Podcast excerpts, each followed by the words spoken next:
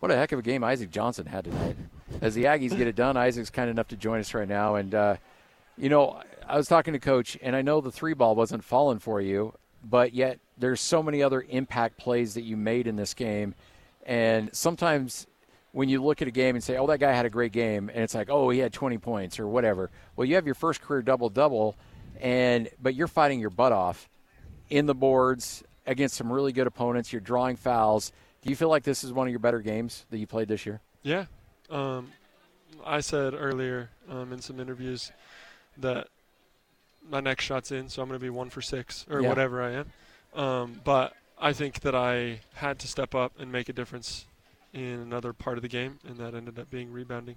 And I'm grateful that we've got a team and coaches that believe that I could do it and believe in my shooting ability, but know that I can affect the game in other ways. So You knew that this team was going to be super physical. I know Coach had been preaching that to you guys all week long. They will be physical. They'll try to punch you in the mouth.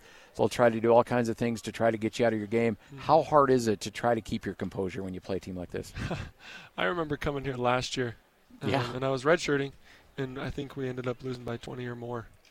Um, and so I was able to see the physicality standpoint of it, and I think mentally prepare for what that was going to look like. Um, and so I think uh, this team, this team, like Boise, is a really good team, and their physicality is a main part of that. But I think we um, all were mentally prepared for that, and the coaches and the staff did a good job of preparing us for it all week, and took care of business. you know what it's like, you know, based on last year and your history with the program and things like that. You know that this game means a little bit more for Aggie fans Yeah. than even other games. Yeah. And that's got to feel good to hop on that bus and come back home knowing you're delivering a win at Boise State back Yeah. to Logan. Uh, it also meant a little bit to me personally. I was born in Nyssa, Oregon, which is about 45 minutes away from here. Oh, okay, yeah. And growing up, I had a Boise State Bronco rug in my bedroom, and I was a Boise State fan up until my family moved um, a few times, and and I started looking at other colleges. But this game was kind of personal to me, and it felt good to come here and take care of business today. And uh, hopefully, we can do the same when we go back to Logan. So Martinez gets the bucket at the end of regulation, but that doesn't happen if you don't get that you, you don't get that rebound. Kind of walk us through that setup because I think Boise State was kind of maybe thinking you guys were going to call timeout, but Yeah. but you, you that dude was five for five from the free throw line, and he misses it. You see it go off the iron. Kind of walk us through how you see that whole thing develop. Yeah. Um, I think throughout this whole season, they've been on me to be tough. Um, that's something that I personally, and I, I acknowledge that. That's something I personally have had to get better at. And I still haven't figured it out, don't have the key to it. But I know, especially um, in end of game situations like that, this it's winning time. That's something that they said in the huddles for multiple games this season, but especially today is this is winning time. So winning time needs winning plays. Um, and so I knew I had to box out. Ball came to my side, got it, and Ian made a winning play. there's when people talk about this team because you guys have such an elite home court advantage at the spectrum sometimes people use that against you guys and they're like well yeah but they're great at home but what what can they do on the road? And you have the tough loss in the pit. And so i think there's a lot of yeah buts. Yeah but let's see what happens when they play against a sellout crowd at boise state. Um, you answered one of those yeah buts tonight Yeah. with this win. Yeah. you're 18 and 2 on the season. Now you have sole possession of first place uh, kind of talk us through the feeling in that locker room after this one.